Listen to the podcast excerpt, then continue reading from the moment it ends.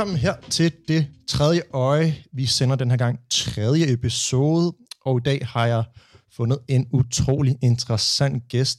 Velkommen til dig, Teresa Scavenius, klimaforsker og nu folketingskandidat for Alternativet. Tak.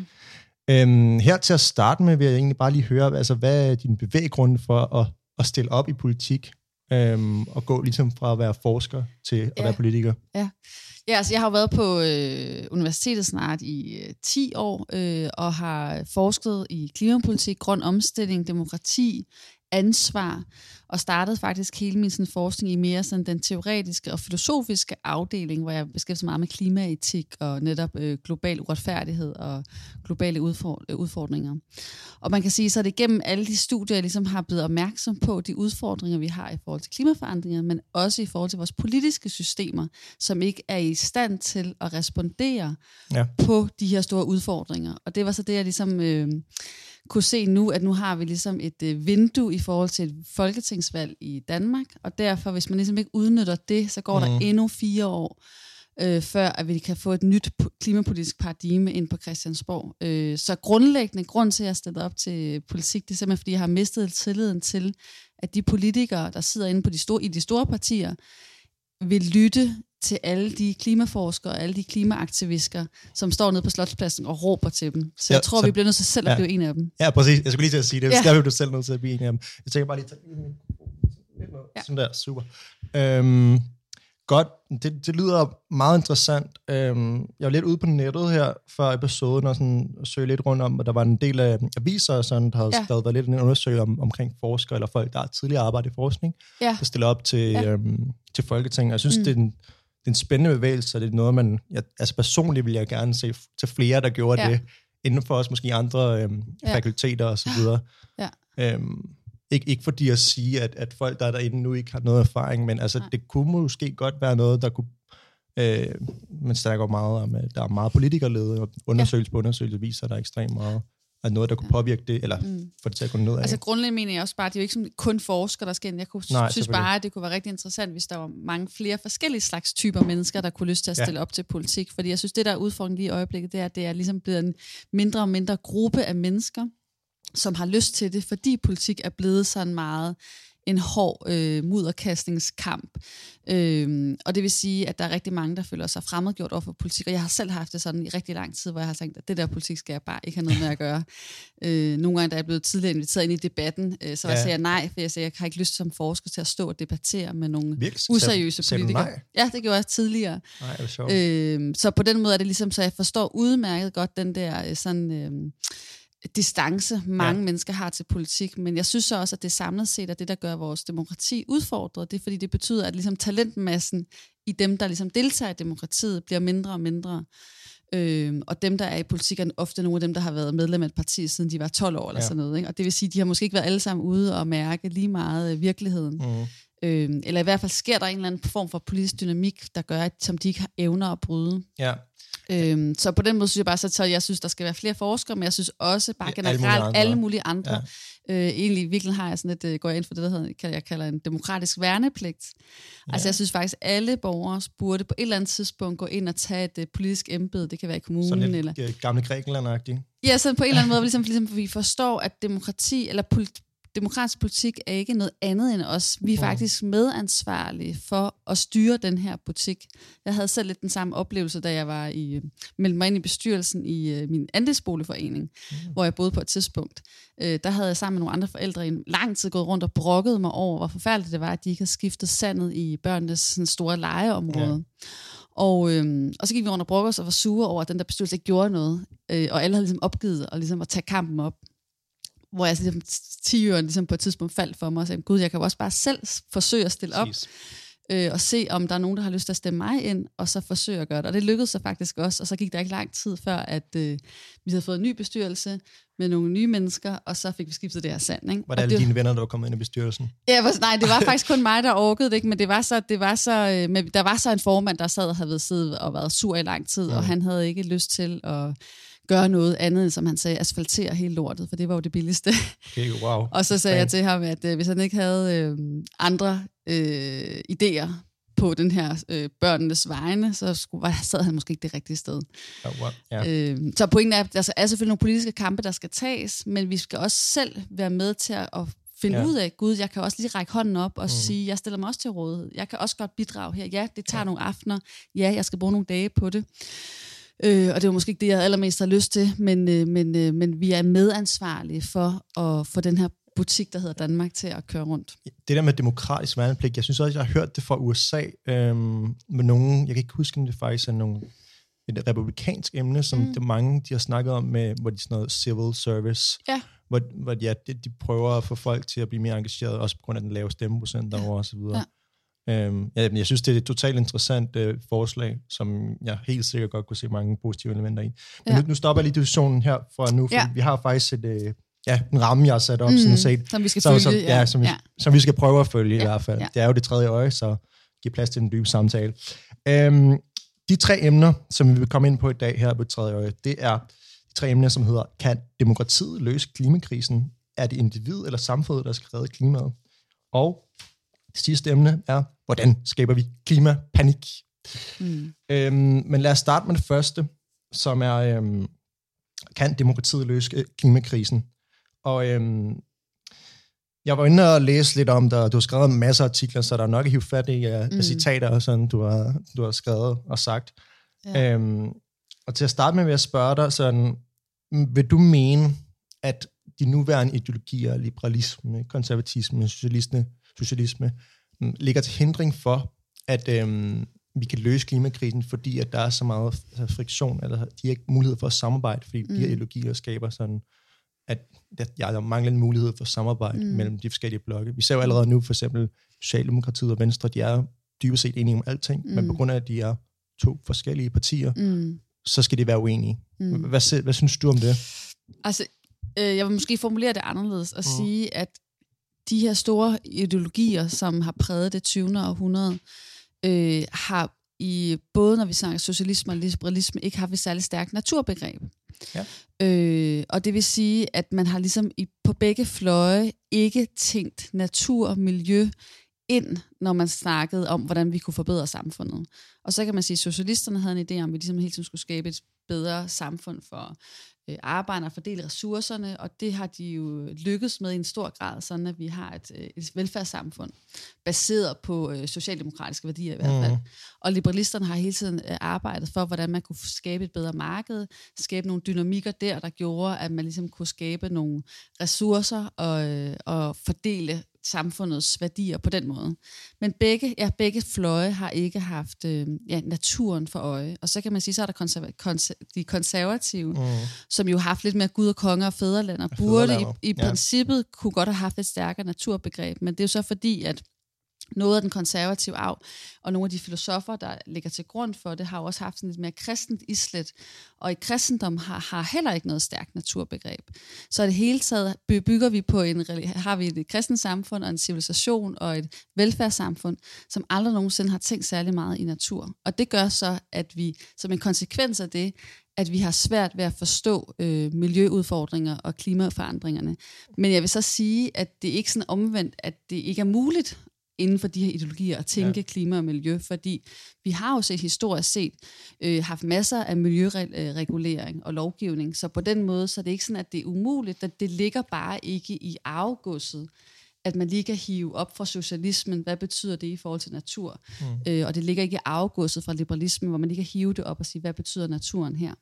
Så på den måde, så er der... Øh, så, så, men, men, men, men jeg synes helt klart, at man godt kan, kan udvikle det, og det er jo så også det, der er langsomt er ved at ske nu. Så jeg synes for eksempel sagtens, man kunne have en højrefløjsposition, hvor man havde en klimapolitik, der var mere øh, højrefløjsbaseret. Men, Ja. ja. men, men, men, men, men, men det har bare ikke været ligget lige til højrebenet, fordi... Øh, fordi det ligger ikke i, det, ja, i, den, i afgåset. Ja, men, men så tænker jeg på, at mener du så, at der er brug for ideologier for at kunne løse øh, klimakampen og klimakrisen, eller burde det godt være noget, som vi på sigt kunne skubbe lidt væk, så vi ikke Ja. yeah. så meget fokuserer på de ideologiske forskelle, Ja. men for, fokuserer på at løse klimakrisen inden for ja, de nuværende Altså rammer? måske inden jeg kan svare på det, bliver vi måske snakke om, hvad er ideologi Ja. overhovedet. Ikke? Mm, Og man kan sige, at den måde, jeg forstår ideolo- ideologi på, er lidt, at man har en fast forståelse af, hvad hvordan samfundet øh, øh, er organiseret. Hvad er problemerne, og hvordan løser vi dem? Så for eksempel, hvis du er sådan marxist eller socialist, så siger du sådan om samfundets grundlæggende problemer og dynamik, eller dynamik og problemer, der er relateret til det, øh, er den måde, vi har vores produktionsforhold og relateret til produktivkræfterne og nogle af de her sådan meget arbejdsrelaterede øh, spørgsmål. Og man kan sige, så løsningen på det udfordring fra et socialist perspektiv, det er sådan, om så skal vi øh, øh, have lige adgang til øh, ejerskabet af de her produktionsforhold. Ja. Og hvor liberalisterne har en ideologi, der siger, at de ser hele verden ud fra, hvordan vi kan skabe ja, bedre konkurrence, hvordan vi kan skabe dynamik den vej igennem, og det vil sige, at stort set alle deres ideologiske svar på problemer, der kan findes, det er at sige, at så skal vi have, have mere frihed, mere, mere markedskræfter, mere konkurrence. Øhm, og, og det vil sige, så har man sådan meget, nogle meget faste, låste positioner. Mm. Øh, så, så idéboksen er ikke så stor. Og det er derfor, så på en måde mener jeg, at vi bliver nødt til at bryde den, der, sådan, den form for ideologi. Øh, og det er derfor, jeg har egentlig været meget inspireret af det, som man i Alternativet kalder værdibaseret politik. Ja, præcis. hvor man netop ikke siger, at vi har ikke en fast forankret ideologi, så vi har ikke en fast boks af problemer, vi kigger på. Vi har ikke en fast boks af løsninger. Vi har ikke kun en hammer til, der kan løse alle problemer. Vi har en værktøjskasse, og så er vi ligesom problembaseret og værdibaseret. Vi siger, at vi vil gerne skabe, at folk skal have et godt samfund, et godt mm. liv. Øh, de skal ikke være for stresset. Okay, når, hvis vi ikke kan, jeg synes, folk er stresset, så er der nogle stressforskere, der siger, at rigtig mange tusinder mennesker er stresset. Når, så skal vi jo så finde en eller anden politik, der ligesom øh, løser det problem. Øh, så igen, hvis du er socialist eller liberalist, så ser du måske ikke den her stressproblematik mm. som noget, du har du kan håndtere, for du har ikke nogen hammer, og skruen virker ikke til den der stressproblematik, for det hele handler om for socialisterne. Socialisterne handler om at fordele øh, adgang til, øh, øh, hvad hedder det, ejerskabet til mm. øh, øh, øh produktionsenheder, øh, og liberalisterne vil gerne bare have konkurrence. Ja. Der er jo ikke noget stress nogen af stederne. Apropos, så, apropos øh, undskyld, jeg afbryder, men apropos øh, liberalisme, har du set... Øh, Liberal Alliances valgplakat, den der hedder All You Need Is Love, and, og så prik, prik, prik, en økonomisk vækst. Nå, okay. Jamen, det er det. Jamen, det, er altså, det. sådan, jeg synes ja. bare, det er meget, altså en, en valgkamp, der handler primært om klima, at man ja. vælger at hænge den op. Ja. Sådan er meget syre.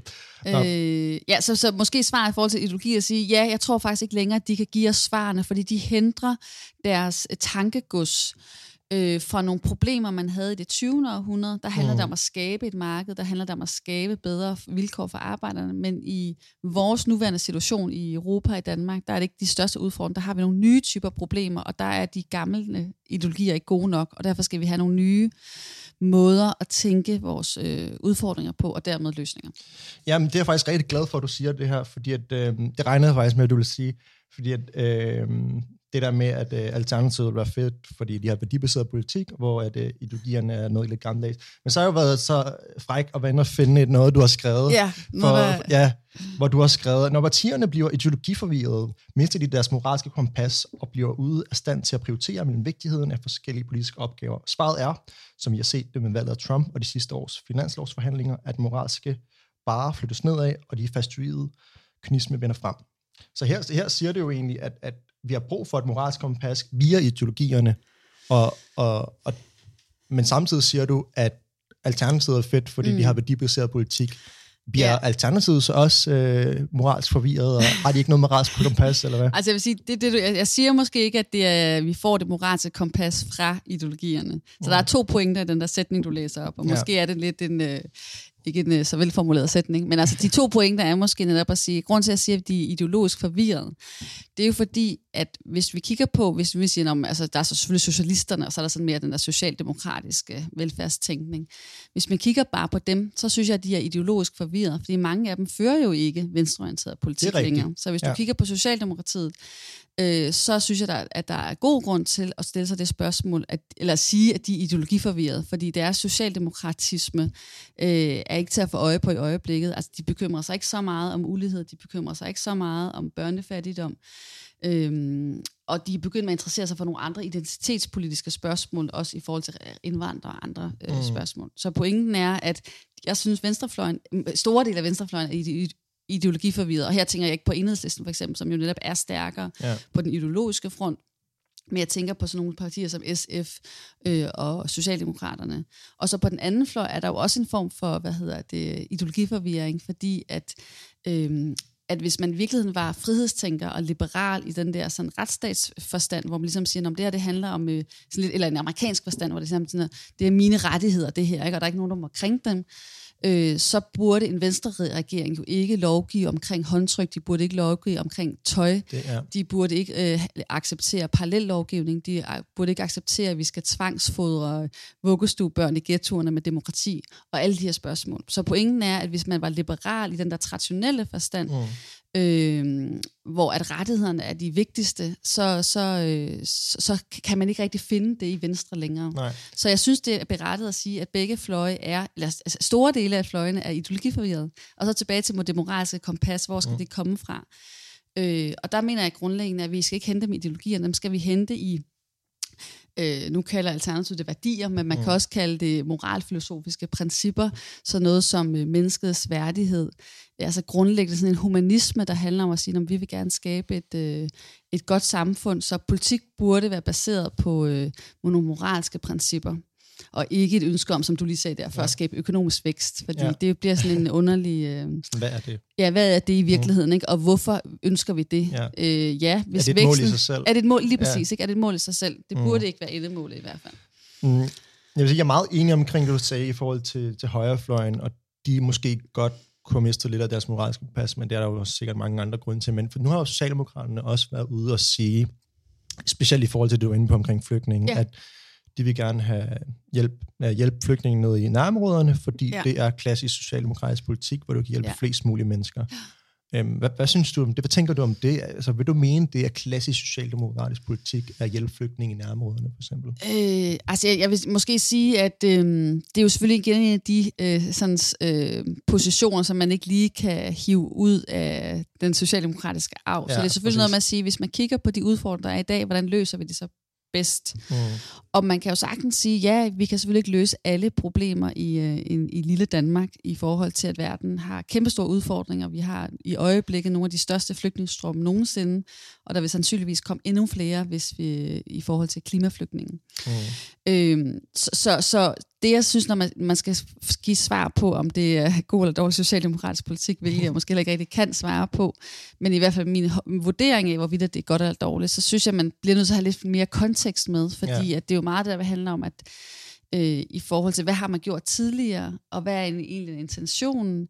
Er det faktisk at løse den her udfordring, eller er det bare at skubbe problemet uden for den danske grænse, lige bagom bum, så at sige? Mm. Og det er jo det, der har været en tendens til de sidste par, par år i hvert fald i Danmark, hvor man har forsøgt at skubbe problemerne ud af Danmark. Ja. Ikke at være med til at bidrage til at løfte øh, problemerne, eller løsningerne på problemerne på global plan.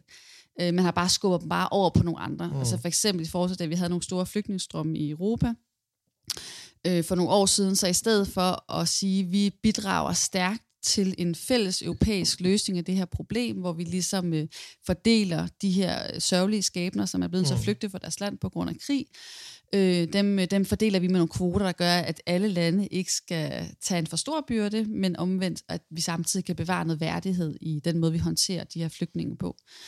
Øhm, og der havde man jo fra den side intet ønske om at bidrage til den her europæiske løsning. Ja. Så grundlæggende er mit svar bare at sige, øh, hvis der de her flygtningelejre i nærområdet var indtænkt i en større politisk strategi, hvor man netop siger, at vi løfter den her udfordring på global og europæisk plan, vi sætter de nødvendige penge af, vi understøtter alle de steder, hvor vi kan, øh, de her beslutninger, øh, og i øvrigt forsøger vi også at løse årsagen til, at folk løfter, mm. ønsker at flytte. Skal lade være med at smide så mange bomber i hovedet på dem. Det kunne måske være et sted at starte, ikke? Og altså kan man sige, så, så, så synes jeg, så, så kan det da godt være en del af en par samlet pakke, mm. men når, når, når den konteksten for den politik er meget, øh, jeg vil næsten sige antihumanistisk, ikke? hvor retorikken er meget hård, hvor det handler om, øh, hvor de støtter op omkring, at man sender flygtninge ud på en øde ø, i ren sådan symbolpolitisk handling, ja, Ja, ja. ja. fordi jeg ved ikke, om de får det værre eller dårligt, end der, Mm. hvor de bor i forvejen.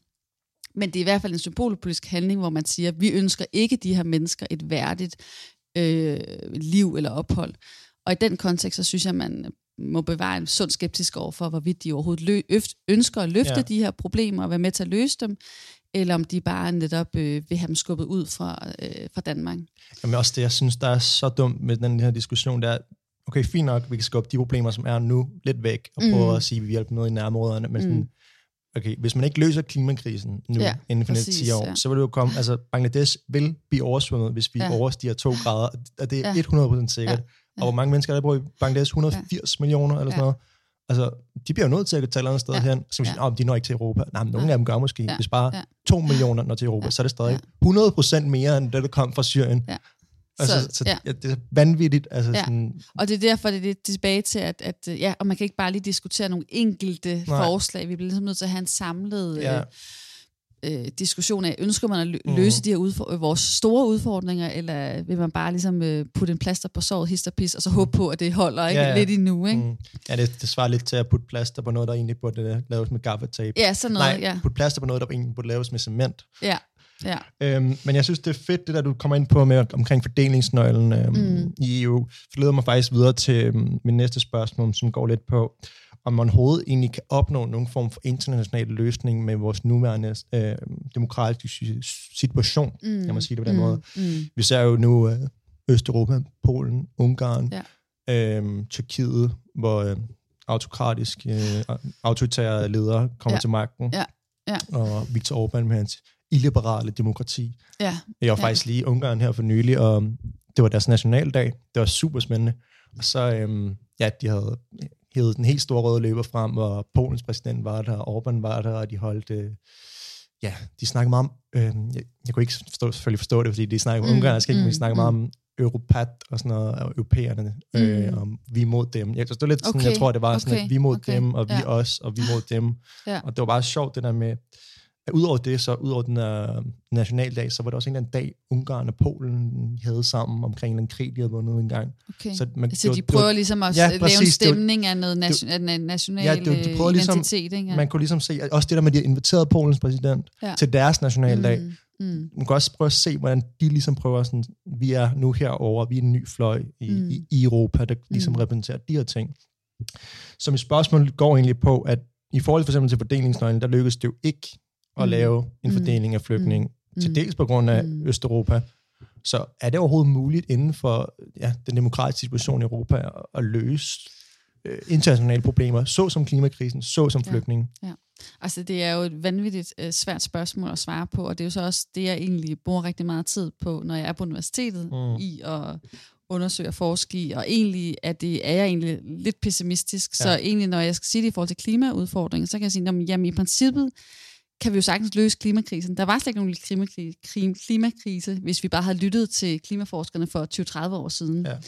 Øhm, så, så det vi egentlig har i dag er primært en politisk krise, en demokratisk krise, hvor vores øh, institutioner og demokratier ikke evner at øh, lave politikker, der matcher de udfordringer, vi har. Og det er derfor, jeg har, har været med til at redigere en bog, der hedder Institutional Capacity. Ja, så godt udkom, ja. Øhm, og det handler virkelig om det der med, at vores kapacitet i vores institutioner er faldet. Så ja, vi har stadig ikke noget, der hedder demokrati, og ja, vi har en hel masse styrelser, og øh, folk mødes og holder øh, rigtig mange, hvad hedder det, drikker rigtig meget kaffe. Men, men, men, men kapaciteten i den er ikke lige så stærk. Og det betyder så, når du stiller spørgsmålet, kan demokratiet løse vores store udfordringer, så er mit svar, at vi har ikke andre muligheder. Nej. Fordi at hvis demokratiet falder fra hinanden, som det er gjort rigtig mange steder globalt set, og blevet svækket, så ja, vi kalder stadig Rusland et demokrati. Indien er også stadig et, et demokrati, men altså, øh, de er ikke sådan øh, 100% øh, hvad hedder det, øh, velfungerende, fordi at tilliden til politikerne, uligheden, polariseringen, øh, kapaciteten i systemet er faldende. Det er der også blevet, Mm. lavet, bliver der også lavet sådan nogle øh, øh, hvad hedder det, indeks med, hvor, hvor man kan måle kvaliteten af, demokratierne rundt omkring i verden. Men min pointe er bare, at vi kan ikke, vi har ikke andre steder, vi kan løse udfordringerne, fordi der er ikke nogen andre, der sætter nogle havvindemølleparker op, hvis det ikke er øh, nogle stater, der er med til at beslutte det. Mm. Så på den måde så øh, er øh, en del af mit politiske projekt, det er faktisk også at sige, at vi skal på en eller anden måde forsøge at øh, rekonstruere tilliden til demokratierne igen. Og der er vi netop meget udfordret, fordi at dels er de øh, europæiske lande, de... Øh, de østeuropæiske lande øh, går i en, i en mere udemokratisk retning. Men jeg synes netop også, der er eksempel på, at selv i Danmark øh, værner man ikke nok om demokratiet og retsstaten. Og det er for eksempel det her igen med dobbeltlovgivning og øh, øh steder, hvor man begynder med at lovgive på noget, der går ind og, og ligesom og, øh, øh, er, er meget tæt på de, den, den personlige frihed. Mm. Så der synes jeg, at man har allerede overskrevet nogle ja. øh, red lines, øh, som vi jo så også ser nu, at der er så nogle mere radikale partier, som så tager op og siger, hov, når vi kan krydse den røde linje, ja. hvorfor går I så ikke endnu længere? Øh, og der kan man så rigtig være sur på de her ekstreme partier, som råber rigtig meget op og har en meget sådan gadepolitisk måde at tilgå på, og taler måske ikke lige Christiansborg-sproget, og derfor virker det mere voldsomt. Men i virkeligheden synes jeg, at det største problem er ikke de her radikale partiers, små partiers øh, øh, position, fordi der er altid, der er altid, vil altid være nogen, der har nogle skæve synspunkter. Det, jeg synes er den største udfordring, det er, at de store partier inde på Christiansborg har brugt vores allesammens tillid til at øh, træde nogle skridt væk fra en demokratisk øh, basis og hen imod noget mindre liberalt, mindre demokratisk. Ja. Og det er faktisk rigtig sørgeligt. Jeg har også et andet eksempel, det er så inden for sundhedspolitikken, hvor man gennem sundhedspolitikken nu vil nedlægge regionsrådene. Og regionsrådene er jo et demokratisk Præcis, lag, hvor ja. borgerne kan få medindflydelse på deres sundhed og sundhedspolitik. Øh, nu vil regeringen gerne nedlægge det, fordi de, som de ord skriver, øh, demokratiet er for dyrt, så lad os indsætte nogle øh, bestyrelser, effektive bestyrelser i stedet for. Mm. Og det er jo virkelig et øh, sørgeligt, fordi så siger de i virkeligheden, at øh, vi har ikke brug for borgernes medindflydelse, nu skal vi bare øh, øh, ja, sælge, sælge vores samfund til øh, nogle andre. Ikke? Og, det, øh, og det er altså det er borgerne, det går ud over. Så synes jeg bare også, så sidst lige til det, kan man sige, når man gør det, så synes jeg bare ikke, man skal undre sig over så, at der er nogen, der stemmer på nogle radikale partier ja. efterfølgende. Fordi at... Øh, så føler man der så godt og grundigt uh, taget ved uh, en vis uh, lamesdel. Ja. Ja, det synes jeg ja, det er virkelig interessant, og det er en interessant sådan en diskussion i det hele taget om, om demokratiet som institution er i stand til at kunne løse nogle, nogle afgørende problemer. Men hvis man nu tager for eksempel ja, Kina, som ja. måske har været en af de lande, ja, Kina har lavet en masse kulkraftværker, mm. men de har mm. også lavet en del grøn omstilling, må man sige. Ja, ja. Øhm, så, og det er jo en, en anden form for styreform, ja. helt væk fra mm. den vestlige. Mm. Øhm, altså, Tror du, at vi med vores nuværende befolkningsvækst, det er jo også klart befolkningsvækst, men vi er nødt til at, altså, det er jo ikke sikkert, at man kan have en verden, hvor der bor 10 milliarder mennesker, hvor mm. vi alle sammen bor i demokratier. Mm. Jeg tror, det, altså, hvis jeg ærlig, tror, at det er fysisk umuligt øhm, at styre sådan en stor befolkningsmasse inden for demokratiets ramme. Så tror du, at vi i fremtiden, grundet befolkningsvæksten, mm. bliver nødt til på en eller anden måde, enten at dele os op i, i mindre øh, institutioner, altså alle bliver nødt til at ja, for eksempel lidt, eller Schweiz-modellen, kantoner, mm. så inden for de institutioner, eller de områder, kan nogle demokratiske institutioner, eller bliver vi nødt til at gå en mere autoritær retning for at kunne opretholde en, en vis form for kontrol med, med sådan en stor befolkning. Ja.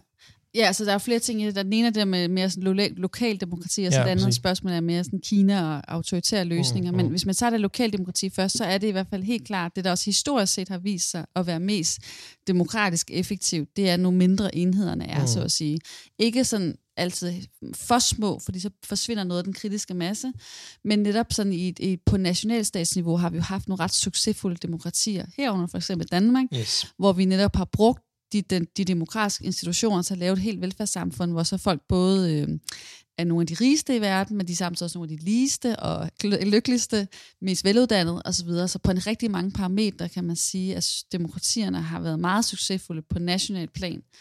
Og så kan man sige, at EU faktisk har også været et, et er et effektivt europæisk mm. øh, eller demokratisk institution, hvor det faktisk lykkes at laves rigtig meget øh, politik øh, som, som, som, øh, som faktisk øh, påvirker verden. Ja. Øh, at EU så i øvrigt er gået i en lidt anden retning. Ja, ikke, ikke en klimaretning, og det er jo så... Øh, ja, Er jo baseret på en vis form for liberalistisk tankegang ja, og væksttankegang. Ja. Og, det, og det kan vi måske komme tilbage til, mm. det er så en udfordring, men stadigvæk mener jeg, at sådan, demokratisk set har det været en, en succesfuld institution til at træffe nogle beslutninger. Mm. Jeg er så enig i, at der er masser af udfordringer. Ja. Øh, men, men i forhold til Kina og de autoritære løsninger, så, så er det jo interessant at sige, ja, Kina laver rigtig meget øh, sol og vind, men, men, men det er bare inden for nogle rammer, hvor de stadigvæk ikke gør nok i forhold til deres luftforurening, øh, gør nok i forhold til at udfase deres kulkraftværker osv. Så, så på den måde er den kinesiske case meget, meget mudret, mm.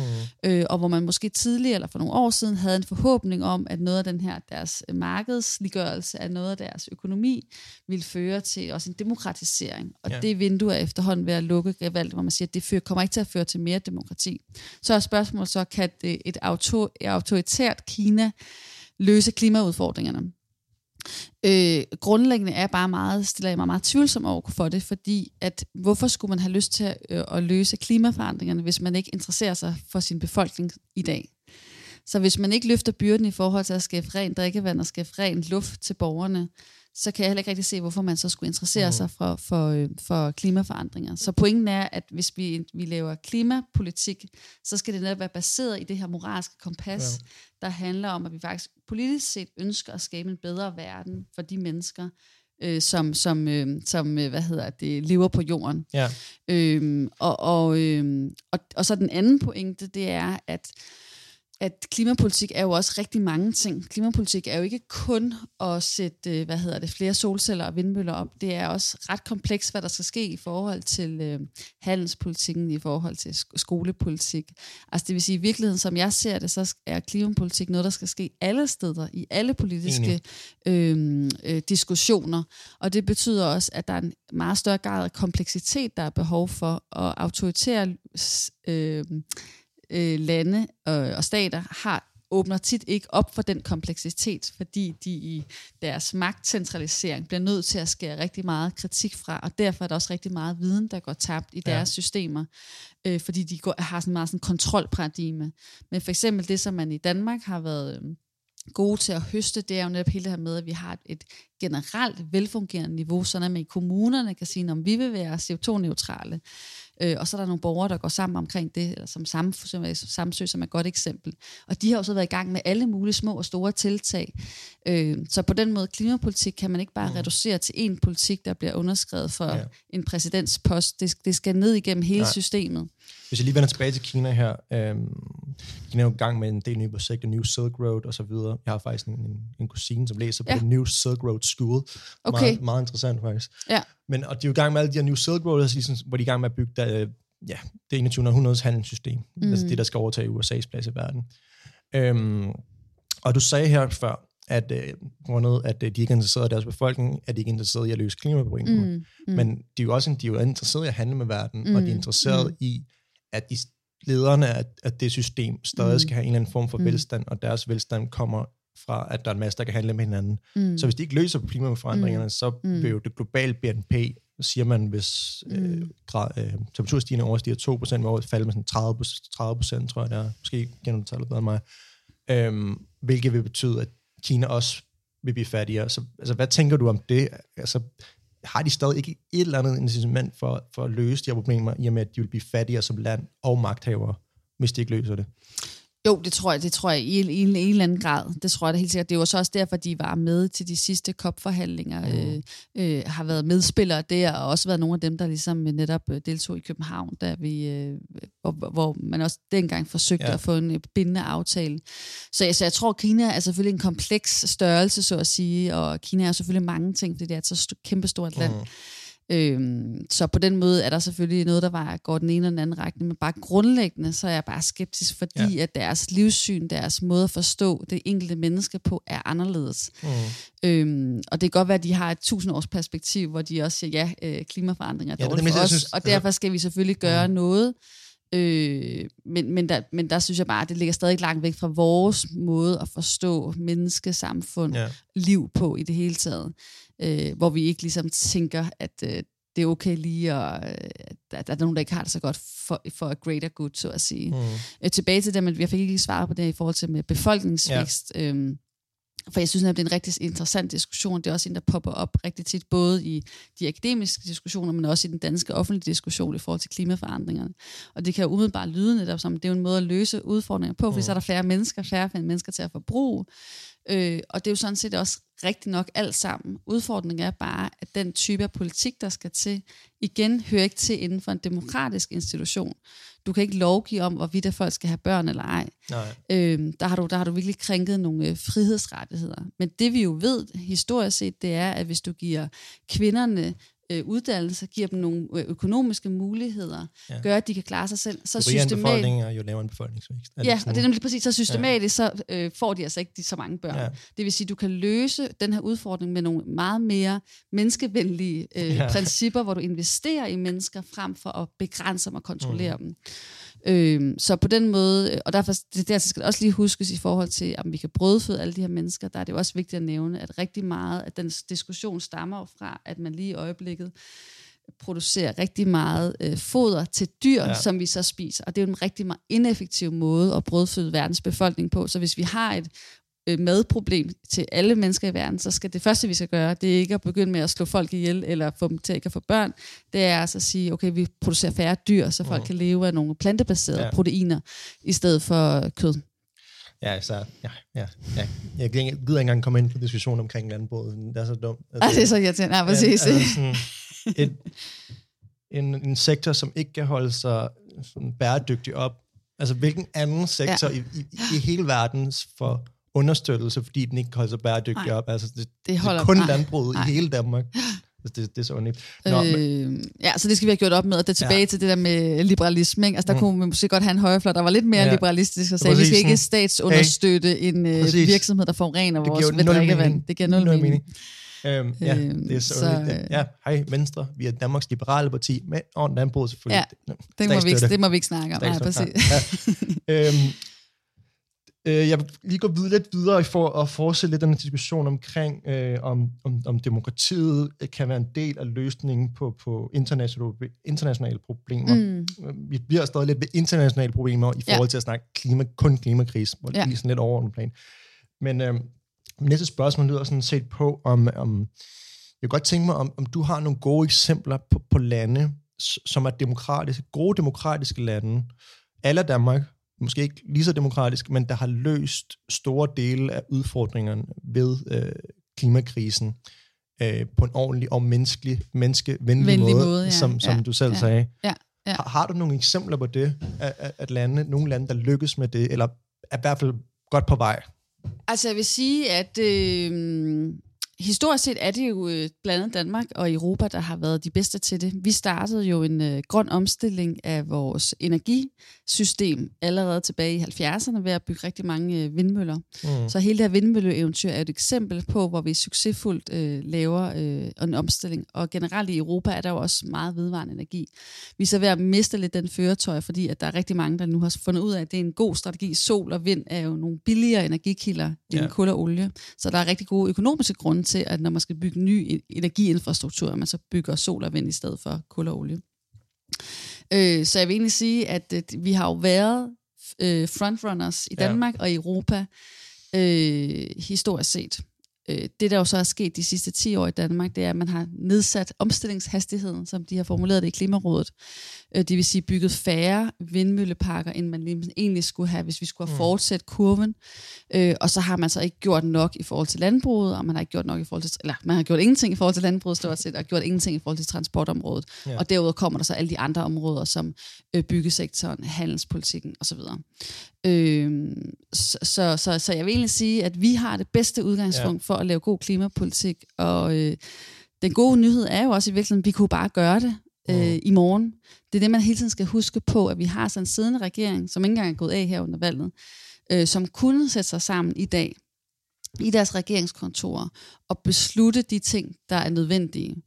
Øh, men det kan vi komme tilbage til i forhold Ja. ja. til klimapanikken, ikke? fordi det er det, der frustrerer mig så meget, mm. at, det, at vi kæmper mod nogle øh, vindmøller, øh, som, øh, hvor, hvor de faktisk godt kunne, de kunne gøre det, så, så det, problemet ligger faktisk et helt andet sted, end øh, mange går og tror. Ja, men jeg, jeg synes bare, det er interessant det der med, ja, det er rigtigt, at vi i Europa har gjort meget, og vi er måske. Mm. også ja, det mest demokratiske sted, som har gjort mest, Mm. men stadigvæk har vi jo ikke gjort nok. Nej, nej. Og det, det er bare, Ja. Mm, Men det- altså en af forklaringerne er på, at der, der, der jo skete jo et skifte i øh, omkring 90, for det startede med i 80'erne, var vi gode til at lave, der lavede vi den her Montreal-protokol, som udfasede freongasserne, og det var en international aftale, øh, hvor man lavede bindende mål, øh, og hvor det ikke handlede så meget om at lave øh, de langsigtede mål, men hvor man startede med at sige, at hvert år skal vi reducere med 12,5 procent.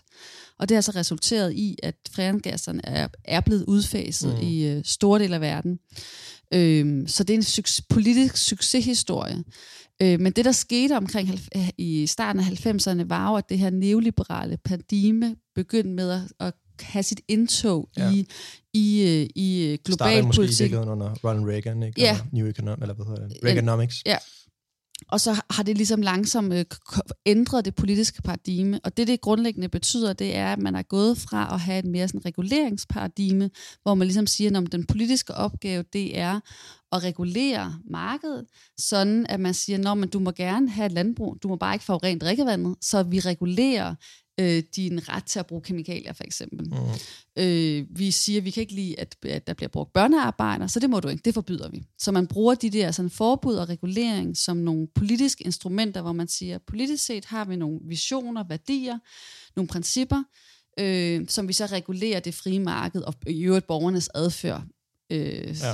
rundt om, så at sige. Men det har man så ændret til at have det her mere, hvor neoliberalismen er en, et dereguleringsparadigme, hvor man ikke ønsker at regulere så meget, Øhm, så, så man har systematisk, ja, øh, gennem internationalisering har man øh, dereguleret. Og, øh, og derudover er der en anden del af neoliberalismen, som er meget vigtig at have sig for øje. Det er den her sådan, ikke bare, at man, altså privatisering er der jo rigtig mange, der snakker om, det ved vi godt, det gjorde vi i 90'erne, der privatiserede vi og solgte fra ud af statens øh, øh, institutioner, så at sige. Men det er også det her med, at den hele den offentlige sektor øh, skal øh, øh, styres efter den samme principper, som om, at det var en virksomhed. Så i gamle dage, så at sige, hvor vi havde sådan viberianske institutioner, der havde vi noget, der var hed stat, som var styret ud efter nogle faglige principper, nogle politiske principper. Du havde et embedsværk, som vidste alt om vandmiljø, klimapolitik osv., og så havde du nogle politikere, som Gør de havde ikke det nogle... længere, tror du? Nej, men det er jo så det, der faktisk er udfordringen, fordi at, at, øh, at ja, så det, det var ligesom det paradigme, og så havde du nogle politikere, der ligesom sagde, Nå, men øh, vi har nogle visioner, og så kunne de ligesom øh, spørge øh, embedsmændene, de, de fagligt funderede embedsmænd, og så kunne de nogle gange sige, det er fint nok, du gerne vil det der, men det går ikke, fordi det skaber mere forurenet drikkevand, mm. eller et eller andet, så det må vi ikke. Øh, med det nye paradigme, så er, er, er logikken, i, eller styringslogikken i den offentlige sektor, er meget mere konkurrenceorienteret. Øh, så der handler det ikke om at være, øh, være biolog eller klimaforsker eller, øh, eller pædagog, have en fa- pædagogisk faglig uddannelse. Der handler det om at sige, om, kan du ligesom øh, effektivisere og spare nogle penge? Kan du ligesom, øh, hvad hedder det, øh, øh, ja, få, få, få, ja, for eksempel få sparet. Øh, det er ligesom det, der bliver det, det vigtigste øh, opgave, det er at spare, fordi grundlæggende så mener man ikke, at den politiske opgave, det er at styre og regulere og forbyde. Det handler bare om at skabe de bedste rammevilkår og konkurrencebetingelser for markedsaktørerne. Ja. Så for eksempel, bare lige for, inden for at svare på dit andet spørgsmål, så ligesom sige, for eksempel inden for sol og vind, hvor man tidligere sagde, at vi støtter øh, vindenergien, fordi det vil vi gerne have meget af, og vi vil gerne have det udviklet osv., så, så støtter vi det. Så har man lige netop nu her sidste år ændret det til at sige, om nu øh, skal sol og vind konkurrere med hinanden, så man har ligesom markedsudsat vores støtte til vedvarende energi. Resultatet er så, at samlet set giver vi færre penge, og det er helt nonsens, fordi sol og vind skal ikke konkurrere med hinanden, fordi alle energiplanlæggere siger, at vi skal have mere af det hele. Ja, præcis. Så det, så det er helt forkert. Men, men, men pointen er, at det er en forklaring på at forstå, hvorfor er det, vi er blevet dårligere til at lave miljø- og klimaregulering. Ja. Øh, så derfor, ja, fagligheden i ministerierne er blevet dårligere, hvor det tidligere var biologerne, der var de fagpersoner, som var stærke.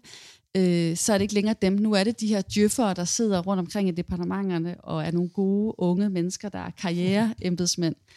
Øh, du vil også se det på universiteterne for eksempel, hvor man tidligere havde nogle øh, øh du ved, øh, ledere, som ligesom kom ud af forskergrupper. Nu henter man ligesom øh, lederne udefra ofte, eller i hvert fald kommer, bliver de ansat øh, oppefra, sådan at man har en mere professionel styrelse og professionel ledelse. Mm. Øh, og det kan der selvfølgelig være nogle gode grunde til, at man vil gerne vil have en mere effektiv ledelse, så det er jo ikke fordi, at der ikke kan være nogle gode argumenter for det. Man skal bare huske på, at det, der er sket, det er, at noget af fagligheden i de forskellige institutioner rundt omkring i vores samfund er faldet. Så det vil sige, at styringslogikken i Danmark er ikke længere fagligt funderet. Den er funderet ud fra nogle andre økonomiske principper.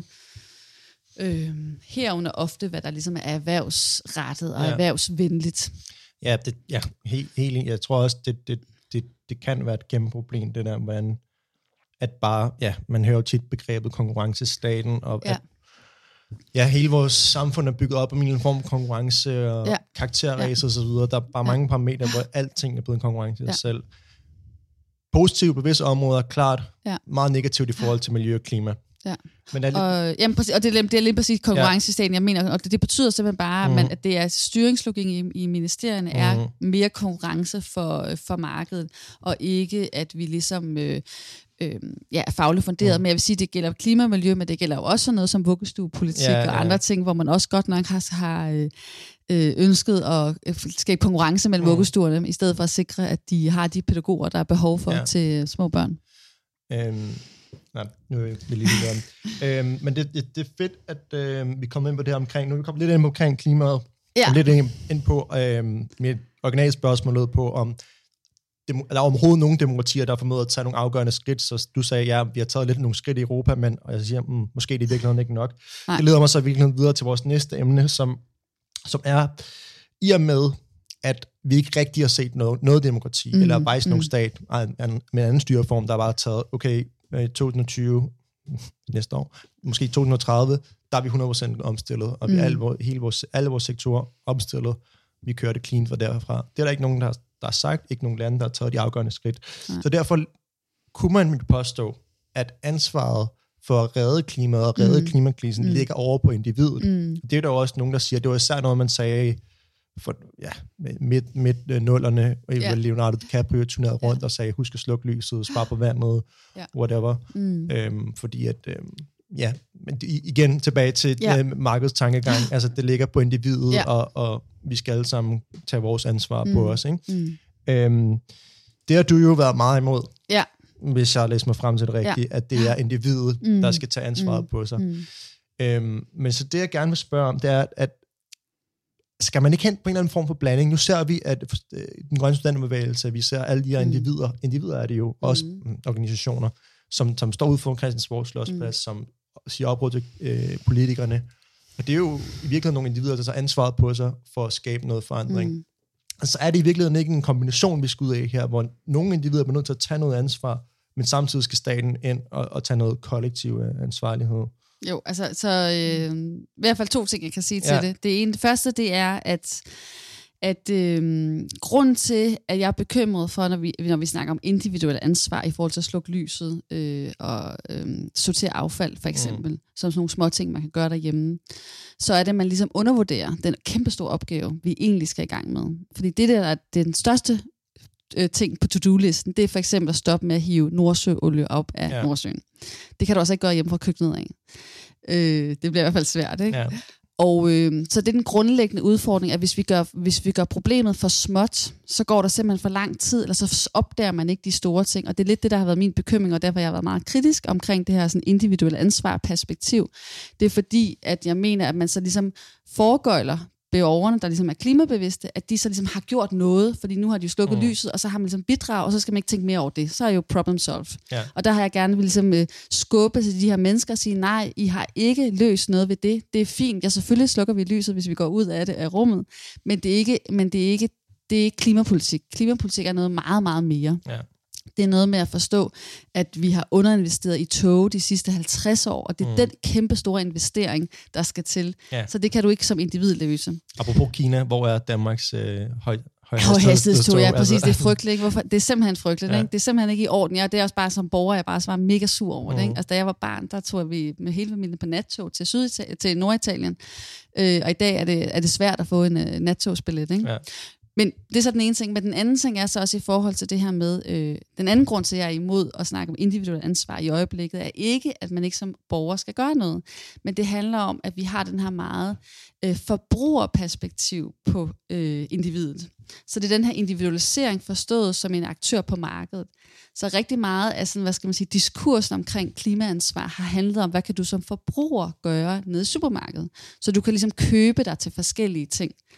Men det jeg gerne vil sige, det er, at vi skal forstå os som borgere i et demokrati, som kan deltage i nogle større institutioner, større organisationer.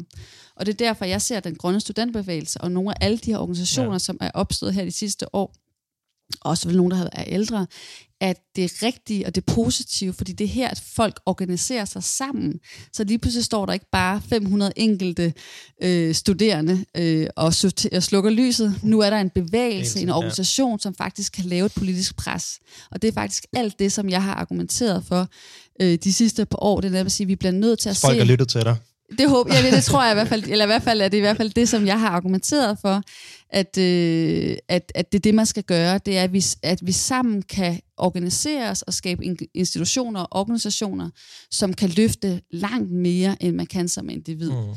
Øhm, så, det, så, det, så det er derfor, og, og så betyder det så, at når man så har det her, at deltager, har et borgerperspektiv på sig selv, så betyder det ikke, at man ikke er ansvarlig for at så bidrage til, at samfundet, organisationen eller demokratiet øh, rykker noget på de store tangenter. Og det er jo så også derfor, jeg selv har sagt, at så tager jeg medansvar, ikke kun som privatforbruger, men netop som en medborger, der kan stille op til et politisk embede og forsøge den vej igennem at rykke noget for hele Danmark. Ja. Øh, så på den måde, så øh, er det det, der er... Øh, så, så pointen er ikke, at når jeg snakker om kollektiv og politisk ansvar, ja. så er pointen ikke, at individerne øh, ikke skal gøre noget. De skal bare ikke kun kigge ned i køledisken i supermarkedet, de skal se sig selv som en politisk aktør, der kan øh, skubbe noget øh, på de store linjer. Så siger du egentlig grundlæggende, at det er umuligt for individer, hvis vi nu snakker om, at man er bare borger, man bare mm. gør sit eget ved at sortere skrald og så videre, ja. er, det jo, er det umuligt som individ at gøre noget, hvis man ikke nu siger deltager og stiller op til Folketinget, eller deltager i en eller anden organisation osv. Er, er, er det så umuligt for individ virkelig at, at lave en grundlæggende forandring? Ja, det er umuligt at lave en grundlæggende forandring. Man kan gøre nogle små ting, hvilket selvfølgelig mm. altid, hvis vi snakker moralsk filosofi, har en moral signifikans. Det er bedre at gøre en lille ting bedre, end at gøre mindre. Men for eksempel, når vi snakker affald, så er det jo rigtig vigtigt at forstå hele affaldsområdet i Danmark, og det er jo mega komplekst. Det er jo sådan noget med, at så har vi bygget øh, et stort Amager, ressourcecenter ude på Amager, hvor vi nu så, fordi københavnerne sorterer rigtig meget affald, nu bliver nødt til at importere affald ja. øh, for blandt andet England og brænde det af i stedet for, for at den her ressource, øh, øh, hvad hedder det, øh, center øh, er økonomisk rentabelt. Ja. Og det er jo en absurditet, jeg mener, vi bliver politisk bliver nødt til at diskutere. Og det er bare et eksempel, igen et eksempel på, at der er nogle politiske sværslag, som er rigtig vigtige, vi tager. Fordi jeg synes ikke, det er okay, at borgerne skal stå og sortere affald, hvis det så ikke har en virkelig hvis miljømæssig... Hvis det mening. Nej, hvis ja. det faktisk på det globale set ikke giver nogen mening. Mm. Der synes jeg, at man øh, øh, snyder borgerne. Og det er måske derfor, at øh, det ved borgerne godt, og det er derfor, at hver anden dansker har jo ikke tillid til Christiansborg-politikerne længere. Og det synes jeg er jo rigtig sørgeligt, at, øh, at politikerne har sørget for at øh, være mere tillidsvækkende. Men sådan nogle eksempler er jo eksempler på, hvor man så bliver sådan lidt, okay, hvis det hele bare er, øh, altså ja, så, så, man, så bliver man grundlæggende bare træt mm. af det hele. Ikke? Ja. Øhm, og og, og det, er den, det er den her fatalisme, som jeg kalder det, ikke? Altså, hvor man ligesom bare bliver opgivende, øh, som jeg ser rigtig farligt, og jeg har også set den, øh, jeg har også kunnet spore den hos mig selv nogle gange, ja, ja. og jeg har kunnet spore den hos rigtig mange. Det kan godt være stram kurs måske i virkeligheden, eller et udtryk for fatalisme. Det tror jeg, det er 100 procent, det tror jeg, at hvor man ligesom har opgivet de etablerede systemer, mm. man har opgivet, at det, det, det giver mening, om det er Venstre eller Socialdemokratiet, man stemmer på, og så er det, at man ligesom bare slår det hele over en kamp og siger, at de er alle sammen nogle idioter, og så får mm. man ikke lige øje på de lommer i Alternativet og andre steder, mm.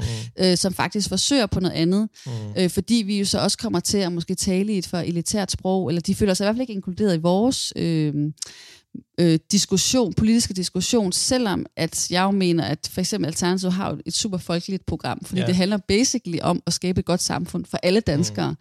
Mm. Øhm, men, men, det, men det forstår nogle af de vælgere, som kunne finde på at stemme på stram kurs ikke, fordi Måske også vi, Alternativets problem, at de ikke har været gode nok til at kommunikere det ud. Ja, jeg, jeg tager der er sådan nogle kommunikationsvanskeligheder, også ja. fordi, og det kan ved jeg sikkert, om vi har tid til at diskutere nu, men der er jo også en del af, at øh, mediekulturen har skiftet meget karakter, så Mm. vi har jo heller ikke de samme steder at mødes igennem medierne, Nej, fordi at Facebook har været med til at ja, erodere øh, avisernes... Lige præcis, ikke? Ja, så, så vi læser ikke længere de samme aviser, og vi ser Nej. Måske ikke engang de sa- samme fjernsyn længere. Øh, og så er det, man netop, øh, vi får de der ekokamre, som mm. De snakker om, hvor du så kan sidde inde på Facebook, øh, en platform, og have dine egne venner, og så øh, køre det helt ud af et spor, hvor du aldrig nogensinde møder nogle af nogle Ja. ja. andre. Og det er altså, jeg altså helt klart også en kerneforståelse af, eller kerneproblemstilling i forhold til at forstå de udfordringer, vi er overstår for. Nogle gange, altså, når jeg tænker over det, altså, der er jo, der er jo mange, der er sådan, politikere, der så og synes, det er fedt at skrive læsebrev, så får man sin stemme ud i information. Du har selv skrevet mange ja. læsebrev, Ja. information osv. Ja.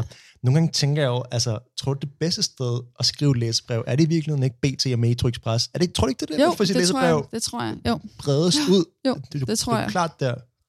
Jamen, Og jeg er enig i, at, at øh, jeg tror også, jeg er en del af det ekokammer, hvor, Ja. hvor jeg når ikke længere ud ind til politikens læsere stort Ja. set, vel?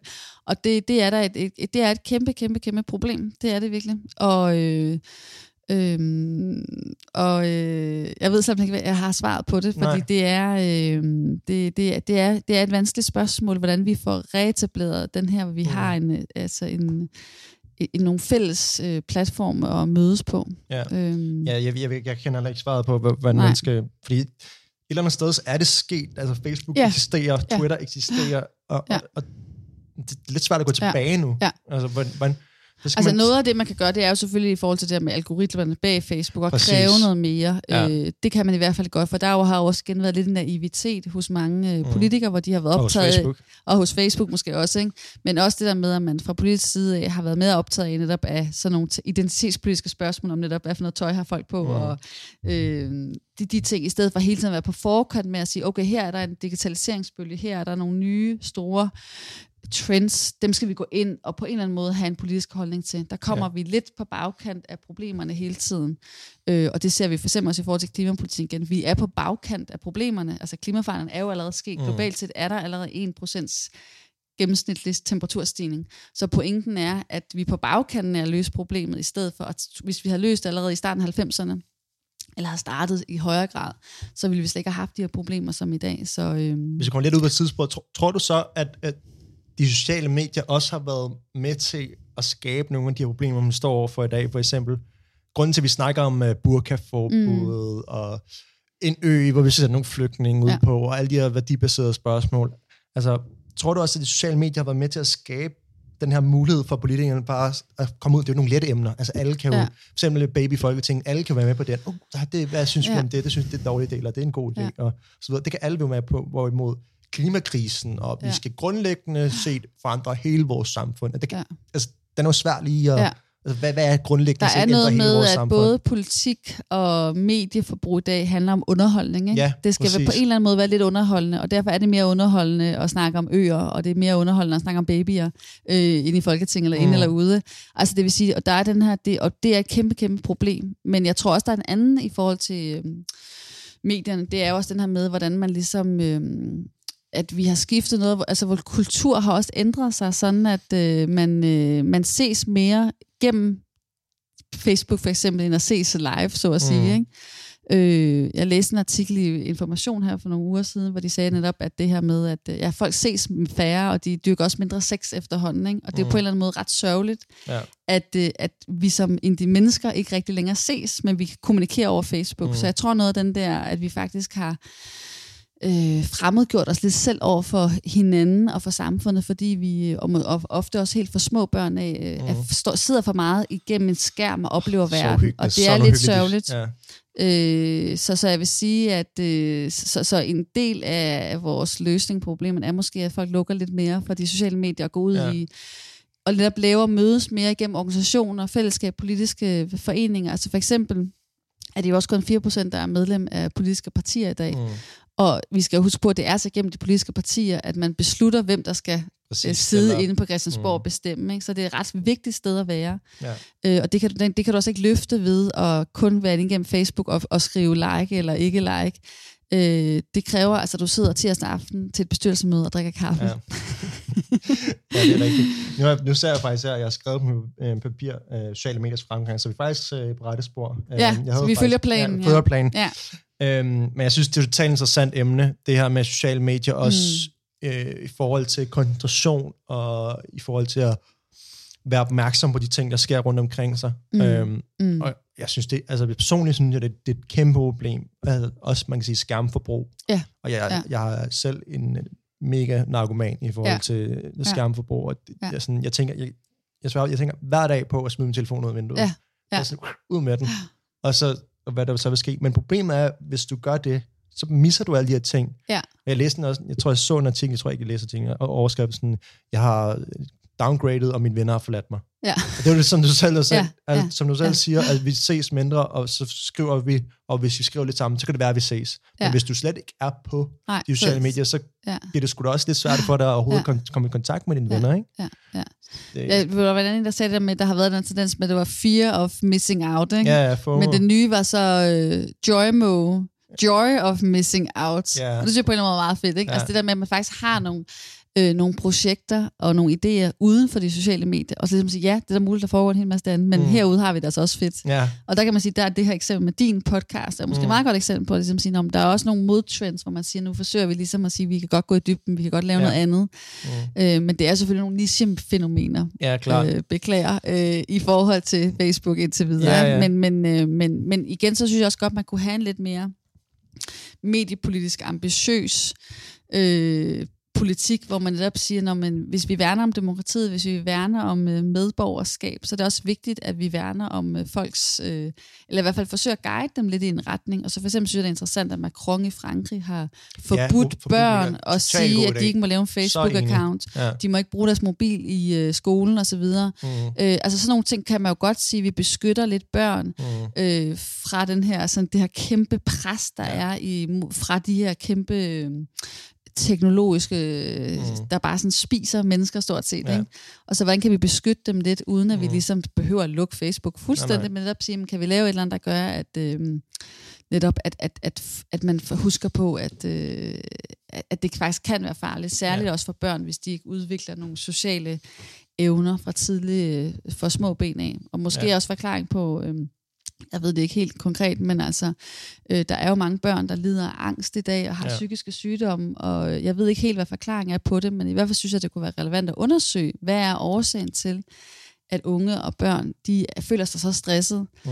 Øh, og hvis en del af forklaringen er på det, at de bruger for meget tid på, bag skærmen, så skulle man i hvert fald gå ind og kigge på det. Så jeg synes, det kunne være interessant at have, se nogle flere studier i, hvordan at, øh, man faktisk sikrer, at børn ikke øh, ja. får angst. Fordi det synes jeg er meget sørgeligt for vores samfund, når vi er kommet dertil.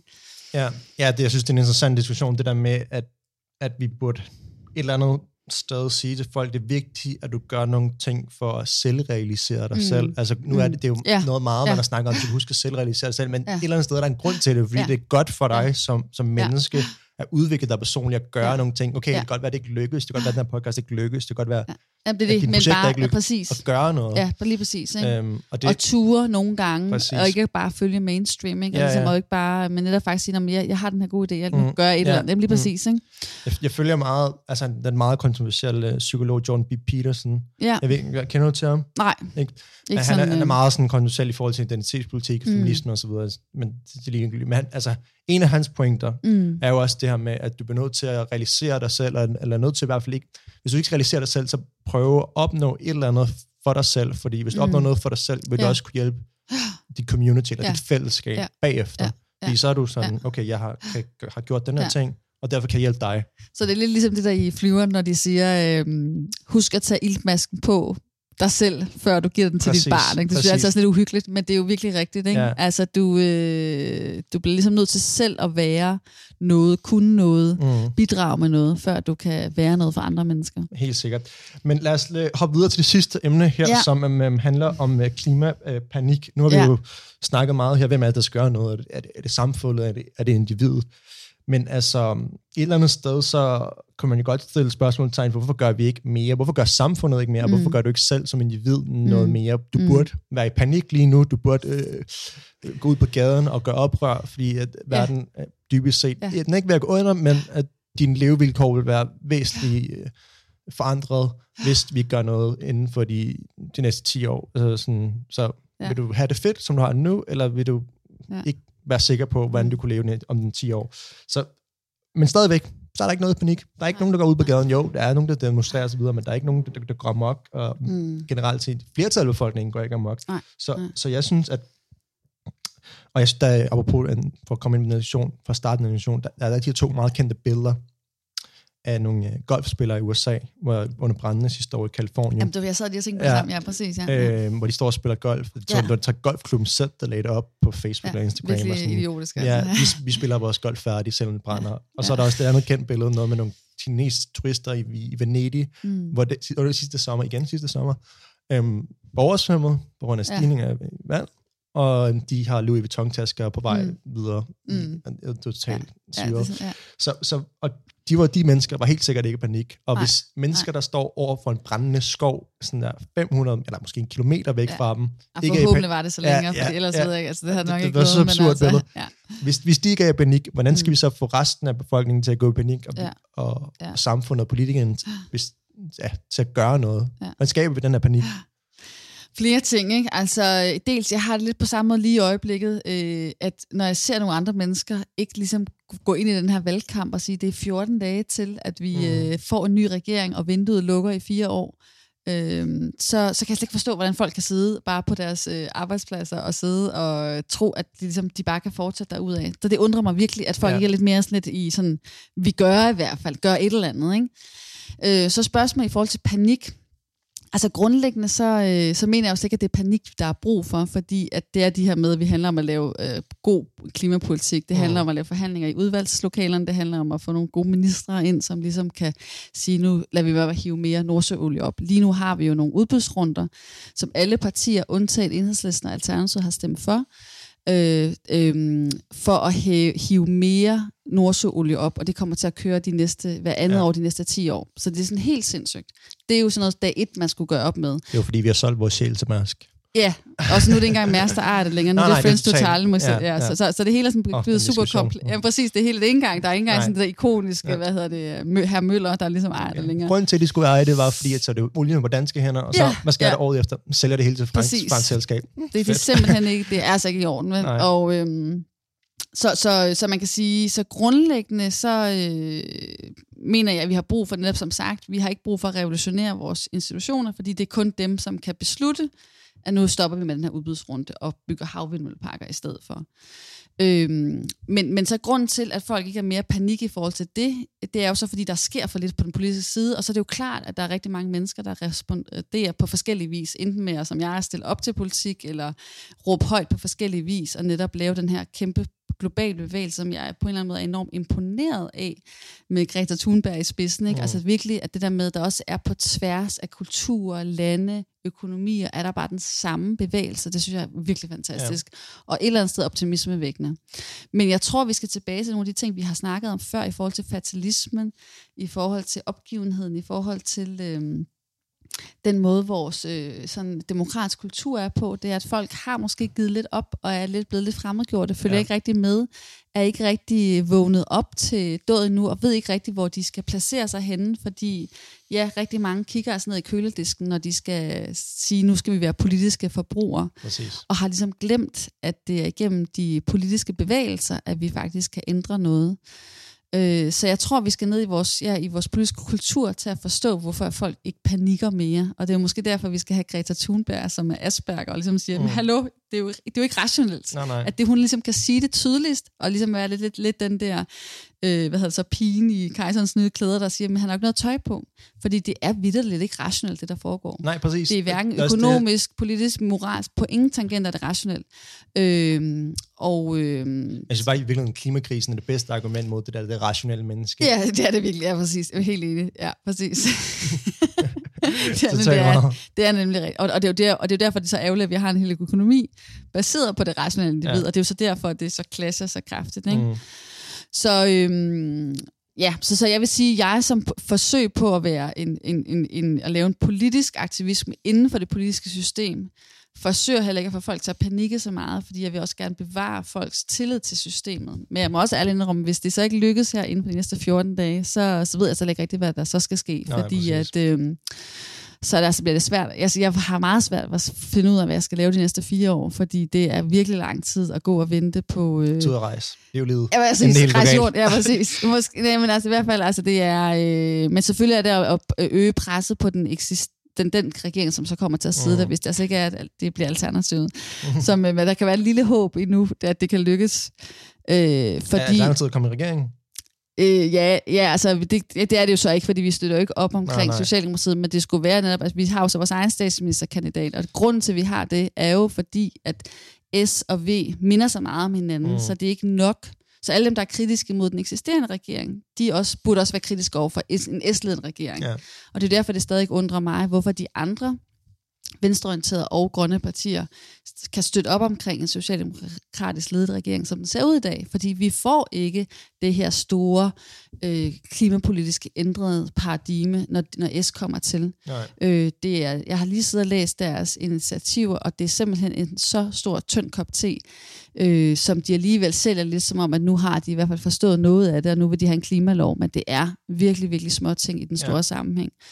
Så, øhm, så, så, øh, så, så, så rent praktisk, så, så burde det være det, ja, at vi kunne få et, et vi skulle have et alternativ, ikke? og mm. det er jo Mm. det, som alternativet Hvorfor siger. er det ikke? så alternativet, kun ligger 3% af stemmerne? Ja, altså det er jo virkelig, virkelig også lidt en gåde for mig, men jeg tror, at nogle af de ting, vi har snakket om her, er en del af forklaringen. Øh, dels er det selvfølgelig også et nyt parti, som har... Mm. Øh, hvor det tager noget tid at etablere sig, hvor nogle af de part- ældre partier Mm. selvfølgelig har haft nogle, mere, har nogle loyale vælgere, så Ja, vi længere tid har hørt til dem.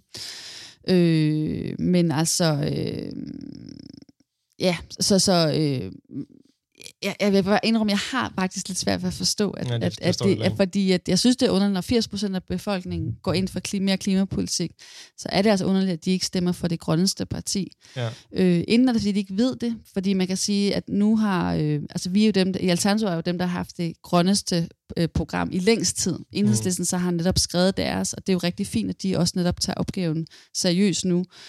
Øhm, men en af de for udfordringer, eller forskel, der er på mellem enhedslisten og alternativ, er jo i forhold til den europæiske politik. Og nu Ja. ved jeg ikke, om øh, det her program når at udkomme inden øh, Europaparlamentsvalget på øh, Måske. søndag. Øh, og der er, det jo, altså, der er det jo selvfølgelig også afgørende lige at sige i den her sammenhæng, at det er jo så, udover at vi har et folketingsvalg, så er det også rigtig vigtigt at gå ned og stemme til Europaparlamentsvalget, hvor at der kan jo laves rigtig meget klimapolitik. Altså det er jo virkelig igennem den europæiske øh, ramme, vi virkelig kan flytte Mm. noget. Men det kan vi jo så kun, hvis at der bliver valgt grønne kandidater ind. Øhm, og der har Alternativet valgt at stille op inden for rammen af det, der hedder European Spring, som er det her europæiske progressive politiske program, Ja. som jeg kan anbefale alle at læse, fordi det er et virkelig sympatisk program fra A til Z. Det ønsker simpelthen bare en bedre verden for alle europæere og, øh, og en grønnere øh, verden.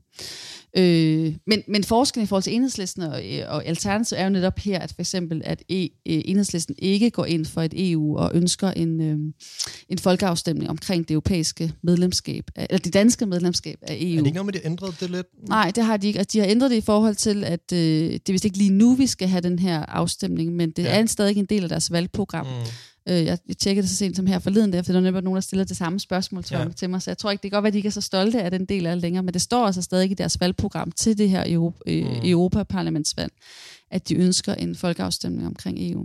Og der kan man sige, der har Alternativet en helt anden politisk linje, hvor man er meget mere pro europæer, og netop siger, at det er inden for de eksisterende rammer, vi skal ændre det. Og ja, vi ønsker et helt andet Europa, et helt andet Danmark, men det er stadig inden for de fællesskaber, vi ønsker at arbejde for en bedre ja. verden. Det er sjovt, hvordan den der det ligesom er ændret over hele, over hele banen, både inden for det, altså Marie Le Pen, og ja. Det, den bevægelse, hun er i gang med at prøve at starte, og hvad det er, Steve Bannon, jeg kan ikke huske, hvad han, The Movement, tror jeg, den hedder. Altså, at de siger jo også nu, at vi skal prøve at ændre det inden for de eksisterende rammer, Ja. og vi skal ikke Ja. ødelægge unionen. Nej. Altså, jeg synes, det er sjovt, hvordan, at, mm. at det er jo Brexit, det er jo klart Brexit, der Ja. er skyld i det, at, Ja. altså, Ja. at man nu tror nok, alle, selv højrefløjspolitikere, tror nok på unionen til, Ja. til at Ja, de kan godt se, at, bevare den. Ja, præcis. Ikke? Fordi at stå der alene mm. over for Rusland og Kina, ja. det, er altså, det, er, det bliver altså ikke sjovt. Så, så vi har virkelig brug for et stærkt Europa, som kan være sådan et det mm. demokratiske boldværk imod et øh, autoritært øh, Rusland, og så også i stigende grad populistisk, eller mm. øh, hvad man skal kalde USA. Ikke? Ja. Øh, vi skal jo stadig huske på, at Europa er jo øh, et af de største markeder, så hvis man, vi kan virkelig beslutte noget i Europa i forhold til at sige, at hvis kineser, hvis I gerne vil sælge noget i, i Europa, så skal det altså foregå på bedre øh, handelspolitiske vilkår. Så man kan virkelig gennem Europa rykke noget, både i forhold til flyindustri og øh, ja, øh, tøjproduktion og alle de her ting, som det jo stadigvæk for Danmark er, er svært at løfte, fordi vi er en lille økonomi. Ja. Det betyder ikke, at vi kan gøre noget og komme i gang og gøre en hel masse, men hvis vi skal have løftet hele dagsordenen, er det selvfølgelig gennem nogle lidt større Helt politiske muskler, vi skal have brugt. Men tror du ikke også, en af, i forhold til at vende lidt tilbage til omkring øh, klimapanikken og sådan, tror du ja. ikke også en af årsagerne til den her, ja, til at vi ikke er mere panikken, det er, at alle partier, nu så jeg lige, at øh, hvad er ham spidskandidaten, Minitule for DF var ude, han, de stod i den her debat, øh, alle kandidater til Europaparlamentet, mm. og sagde, DF er et grønt parti. Altså, okay, og hvor ja. alle sammen grinede, og sådan. Ja. selvfølgelig er det ikke det. Nej. Øhm, men tror du ikke også, at alle partier lige pludselig er blevet sådan, vi er grønne? Mm. Altså nu tror ja. måske folk, der stemmer på det pågældende parti, om oh, okay, de har jo også jo. sagt, at vi er det grønne parti, jo. uden nødvendigvis, for de tror også, altså hvis man har stemt mm. på, lad os sige, man en hel generation har stemt på Venstre, og nu, jamen, det er også vigtigt, at vi gør noget for det klima. Vi er en af de 80 procent, der ja. synes, vi gør noget meget for ja. klimaet. Og så man stemmer på Venstre. Nå, Venstre har jo også sagt, at de vil gøre og så, noget for Så er det okay. Ja, så, er det, præcis, så er det okay. Ja, præcis, det tror jeg, der, ja, det tror jeg, jeg rent faktisk, der er mange, ja. tænker, hvilket kan være en af grundene til, at, at partier, så, ja, der var, så, så som Alternativet, så er der selvfølgelig også mange ting andre med Alternativet, som vi kan mm. komme ind på, i forhold til de skandaler, der var op til ja, sidste år. Okay. Ja, men det, men det er gamle historie, gamle, så det synes jeg ja. er lidt, øh, ja, ja. netop ikke relevant læng- øh, længere. Men, altså, men, ja. men det, jeg tror også, ja, problemet er, at, at alle partier nu siger, det, klar, det klarer sig som, som grønne. Ja. Og ja. Det, jeg tror faktisk, Nå, ja, hvis vi stemmer med det her, så de så jo sagt, at de vil grønne, og så de gør noget, men de gør ikke nok. Nej. Og altså faktisk gør ikke engang bare gør nok, de gør jo det modsatte. Ikke? Altså mm. det, man skal huske med den siddende regering, de har jo virkelig uh, fået flere ja. bil, bil, dieselbiler på vejen. De slog ja. elbilsmarkedet ihjel. Præcis.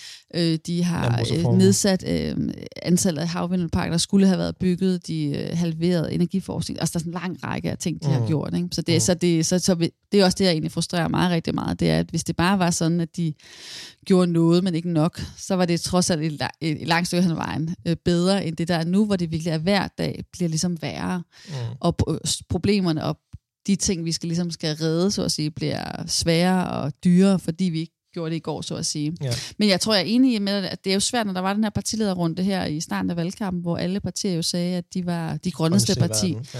Og det er jo den form for, jeg vil ligefrem kalde det løgn, som jeg synes er demokratisk rigtig, rigtig problematisk. Mm. Dels er det problematisk, fordi man vildleder befolkningen, men det er jo også problematisk i forhold til, i forhold til det her med tilliden til, til systemet. Ja. Fordi mange borgere ved så trods alt godt, at de kan godt fornemme, at uh, så mange elbusser kører der altså ikke rundt på vejene. Uh, så der må være et eller andet, der ikke passer med, at hvis Venstre så siger, at de er verdens, uh, verdens bedste, mest, eller bedste regering, grundeste regering, og det er jo så også derfor, at tilliden falder. Ikke? Mm. Og det vil sige, det nuværende politiske, de store politiske partier værner ikke om, at folk skal have tillid til dem, fordi de decideret enten fortæller halve eller hele sandheder. Øhm, og det, det, det synes jeg er, er et demokratisk stort problem, fordi så ville det faktisk være nemmere, hvis de forsvarede deres politik og sagde, at det er rigtig godt med flere ja, ja. sorte biler på vejene, fordi det synes vi, det synes vi er rigtig godt så vil det vil faktisk være bedre, for så kunne man jo have en real politisk diskussion om at sige, nå okay, du prioriterer flere biler og økonomisk vækst, kortsigtet økonomisk vækst, vi prioriterer klima og samfundsøkonomiske gevinster på den lange bane. Ja. Og så kunne vælgerne sige, om vi vælger det ene eller det andet. Mm. Men sådan er det ikke i dag. Der er det, man ligesom øh, lader som om, at alle sammen har meldt sig ind i Alternativet, men det ja. har de altså ikke. Nej. Øhm, hvad var det, jeg, jeg spørge om? Men ja, især i forhold til den her partilederdebat, hvor de alle sammen øh, sagde, mm. sagde at jeg var grønne, øh, og alle sammen prøvede at, at, at virke som alternativ. Men altså, man skal jo også være ærlig og sige, at det der med, at alle partierne prøver at brand som, det grønne parti, ikke er alternativets eneste problem. Jeg tror måske også, i forhold til alternativet, at, at en af problemerne kunne ligge i det, at, at partiet øh, har, haft svært ved og sådan være et catch-all-parti. Altså, mm. det er jo mm. svært ved, okay, det grønne, det er efterhånden noget, mm. alle er enige om, noget, mm. så gør vigtigt. Men udover det, så mange af de ting, Alternativet går ind for, er måske ikke noget, der appellerer til den brede befolkning. Mm. Øhm, for eksempel flygtning indvandrerpolitik, altså Alternativet minder jo meget med radikale og enhedslisten i forhold til Mm. flygtning indvandrere, hvor at man må bare indse i den brede befolkning, der er der Mm. ikke opbakning til det. Mm. Så altså, hvad, hvordan forholder du dig i forhold til mm. det? Altså, burde Alternativet rykke sig mere, lad os sige, ind mod midten, øhm, i forhold til det spørgsmål, for netop at bidrage mere til den, til den, til den grønne omstilling? Øhm, ja. Jeg forstår, hvad du mener. Ja, jeg forstår ja. godt, hvad du mener, men altså grundlæggende mener jeg, at man kan ikke, altså netop fordi, at i hvert fald for mig at se, er hele substansen i, og hele det, hvad grundlaget for at ønske sig bedre miljø og bedre klimapolitik, er jo en hum- form for humanisme, hvor man ønsker Ja. ja. at skabe gode vilkår, rent drikkevand og et øh, bæredygtigt samfund på den lange sigt for mennesker. Så det er jo en humanisme, øh, og den, det fører også til, at man ønsker, at, øh, at børn skal have et godt liv i starten af deres liv, og at øh, øh, folk ikke skal være unødvendigt fattige osv. Så, videre. så pointen er, at, at øh, for mig så hænger det sammen. Så, så, øh, så, så, så jeg synes ikke, man kan gå på kompromis med de ting. Det handler Nej. mere om at fortælle folk og sige, at de, de problemer, der er blevet blæst op i den danske kontekst, øh, er ude af proportioner. Fordi jeg har det meget sådan, at selvfølgelig skal man løse udfordringer, hvis at... Øh, at der er, hvad hedder det, øh, øh kriminalitetsproblemer, så skal vi jo selvfølgelig lave en politiindsats, og der er det jo selvfølgelig også bare mærkeligt, at vi netop, at de her indvandringskritiske partier har nedlagt nærpolitistationerne. Mm. Det er jo alternativs politik at sige, at vi skal selvfølgelig have nærpolitistationer tilbage ja. på Blågårdsplads. Så hvis der er problemer inde på Nørrebro, så skal der selvfølgelig være en nærpolitistation. Altså det er jo sådan nogle eksempler på, hvor at man kan sige, at dem, der er indvandringskritiske, faktisk skaber flere problemer, end der er, ved at lave politikker, der gør problemerne værre. Fordi Mm. hvis vi har en kriminalitetsudfordring, så skal der selvfølgelig være nogle nærpolitistationer. Hvis vi har en udfordring i forhold til, at folk ikke folk har, taler godt nok dansk, så skal vi selvfølgelig lave nogle sprogstøtteordninger, øh, sådan at de her børn har de bedste kompetencer, eller bedst mulige øh, sproglige kompetencer, når de skal i skole. Øh, det kan man jo gøre på tusind måder i forhold til, og der er jo kommer jo, øh, hvad hedder sådan nogle sundhedsplejersker ud til børn, så kan man jo der allerede sige, at det kan være, at man skal tilbyde nogle sprogkurser, sprogstimulering, det ene eller det andet. Det gør man ikke. Tværtimod skærer man på en hel masse øh, områder, og så i stedet for siger man, om så skal du tvangsfodres med en øh, vuggestueplads, Mm. øh, fordi at dine forældre ikke sender, eller din mor ikke tæller øh, godt nok dansk. Så min pointe er, at man hele tiden, den indvandringskritiske politik, der bliver ført, løser ikke nogen udfordringer. Tværtimod skaber de rigtig mange udfordringer. Mm. Så derfor synes jeg, det er rigtig irriterende, at sådan nogen som Alternativet og som mig, bliver skudt i skoene, at man ikke vil løse de udfordringer. Tværtimod ja. mener jeg, at den politik, som jeg nu repræsenterer, vil være med til at løse mange flere udfordringer. Jeg har et andet eksempel, som irriterer mig grundlæggende, det er, at man har fjernet støtteordningen til øh, indvandrere, der gerne vil i, øh, på efterskole. Hvor jeg mener, at hvis man virkelig tænker, at øh, der er et problem med, at folk ikke er danske nok, så er det et rigtig godt sted at sætte ind og sige, at folk skal, unge mennesker skal på efterskole ja. Og sidde og spille guitar med andre unge mennesker Mm. i et helt år. Det er et rigtig godt integrationssted. Så ja. når man ikke faktisk, når man fjerner den støtteordning, for måske folk, der ikke har råd til det ellers, så kan jeg ikke se det som anden måde, at man faktisk ønsker at gøre integrationen værre. Ja. Så min pointe er, at vi kan sagtens løfte begge dagsordner samtidig. Vi kan sagtens lave en støtteordning til efterskole øh, øh, og højskoleophold til øh, øh, børn af indvandrere, øh, samtidig med, at vi, vi laver havvindmølleparker. Jeg ser ingen modsætning Nej. mellem de to ting. Tværtimod. Men altså, det, det er meget fint, og det, kan- det kan man jo sagtens mene, men den præmis kører befolkningen jo bare ikke. Det, det kører det jo virkelig ikke, og det Nej. kan man jo også se på, at DF ligger godt nok stadigvæk 10 procent, der stemmer mm. Mm. stramkurs ligger et sted, men jeg tror, altså værdighed at sige, jeg tror, de får mellem 3 til 5 procent stemmerne, jeg skal være ærlig.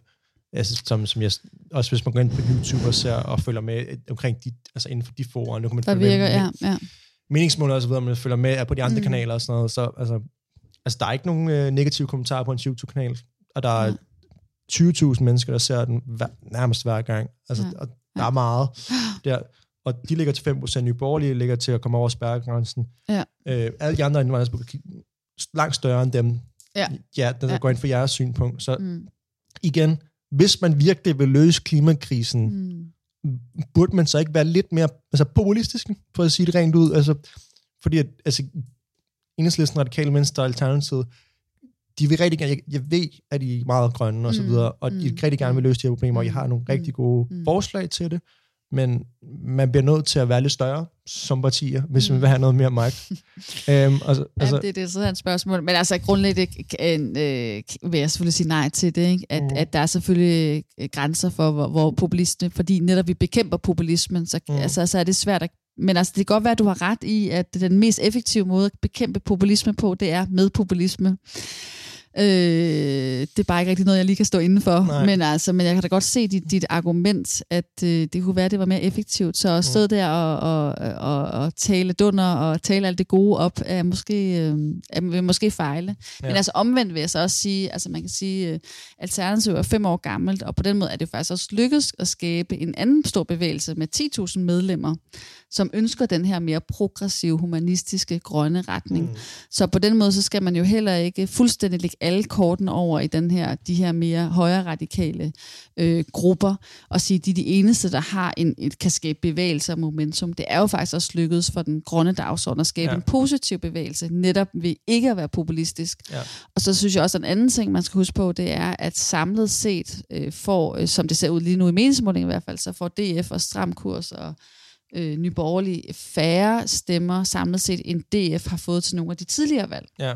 Så man kan sige, at det ikke er sådan, at... Altså måske handler det om, at de her mennesker, nogle mennesker, som øh, altså for, for dem den her indvandringskritiske dagsorden, er meget øh, vigtig de har ligesom fået flere partier at vælge imellem, og nogen, der er lidt endnu mere outspoken, end DF har været, øh, og måske er det i mindre grad, end de var for 10 år siden. Øh, men samtidig så er der altså også rigtig mange andre, som vil et progressivt grønt øh, Danmark, og der er udfordringen måske netop bare, at rigtig mange, eller i hvert fald udfordring fra Alternativets side af, det er, at der har man ikke fundet ud af, at Alternativet er de grønneste. Nej. Fordi at vi både vil det igennem Europa, og vi vil udfase den sorte energi, samtidig med, at vi vil investere i den grønne.